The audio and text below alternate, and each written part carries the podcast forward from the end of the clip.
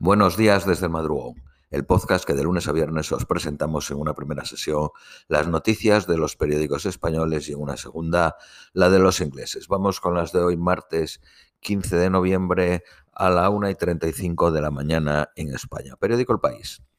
Biden, tras reunirse con sí, el presidente chino en el G20, dijo, creo firmemente que no tiene por qué haber otra guerra fría. Los dos mandatarios reanudan el diálogo sobre cambio climático como muestra de un esfuerzo más amplio para mejorar la tensa relación bilateral. El aborto decisivo para que los demócratas retuvieran el Senado en Nevada. La Cámara de Representantes depende de media docena de escaños y con uno y unos miles de votos. Los republicanos mantienen su ventaja, pero el resultado todavía no está decidido del todo. El Reino Unido y Francia acuerdan un aumento de patrullas conjuntas para controlar la inmigración irregular en el Canal de la Mancha. Se incrementará la vigilancia un 40% y agentes británicos podrán trabajar en la costa francesa. Turquía detiene a la presunta autora del atentado de Estambul y culpa a grupos eh, kurdos de su organización. El ministro de Interior turco carga contra Estados Unidos por su apoyo a las milicias kurdos sirias responsables del ataque. Los grupos kurdos se desmarcan del ataque. La presunta autora de origen sirio ha sido identificada como Alan al-Bashir. Otras 47 personas han sido arrestadas en relación con el ataque.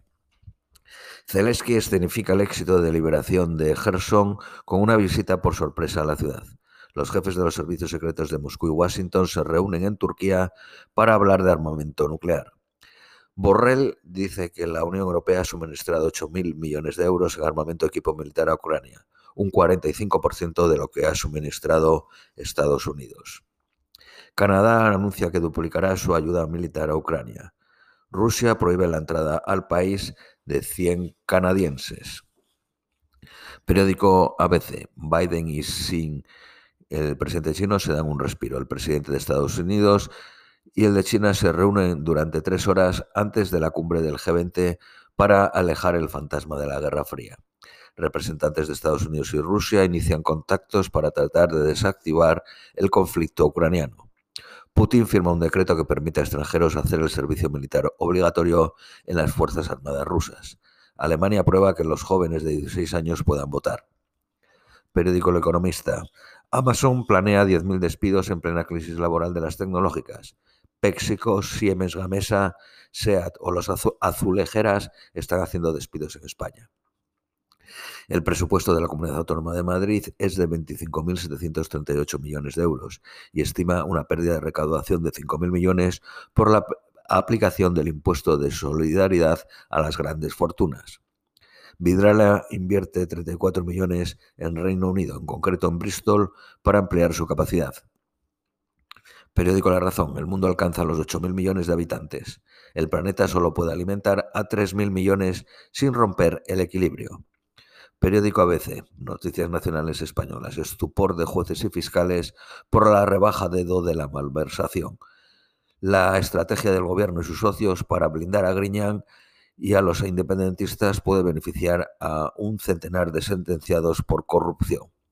Marruecos eh, militariza la frontera en Melilla para evitar más asaltos de migrantes. El gobierno viajó 50 veces a La Palma para comprometer ayudas que aún no han llegado. Los socios del Partido Socialista piden rebajas del IVA para las bicis, circos, peluquerías y gimnasios. La justicia balear niega a un alumno el derecho a estudiar en castellano. Periódico El País. Esquerra Republicana y Podemos confirman que presentarán enmiendas a la reforma del Código Penal para rebajar también la malversación en función de que haga, haya o no haya enriquecimiento personal. El Partido Socialista se resiste al cambio que propone Esquerra Republicana por si beneficia a los corruptos. La presidenta de la Comunidad de Madrid tacha la marcha de juego de la marcha de la sanidad de juego sucio y dijo que la izquierda trata de incendiar la ciudad para forzar un liderazgo de ultraizquierda en la región. Sin embargo, Feijó evitó cualquier referencia a la protesta en su discurso de ayer ante los varones del Partido Popular. Los consejeros de Sanidad del Partido Popular reclaman una reunión del Consejo Interterritorial de Salud para abordar la falta de médicos. La fiscal superior pide la baja de la edad penal de 14 a 12 años para delitos sexuales ante el aumento de los casos. Periódico La Razón. Moncloa reconoce que la malversación tiene mala defensa ante sus votantes. El Partido Popular activa una ofensiva territorial para culpar a los candidatos de Sánchez de mirar hacia otro lado. El Tribunal Supremo augura una avalancha de revisiones de condenas. Las sentencias del caso Nos, Púnica, Gürtel tendrán que pasar un nuevo filtro. El defensor del pueblo no cree la versión de Interior sobre Melilla. No es plausible que no se tuviera conocimiento del riesgo.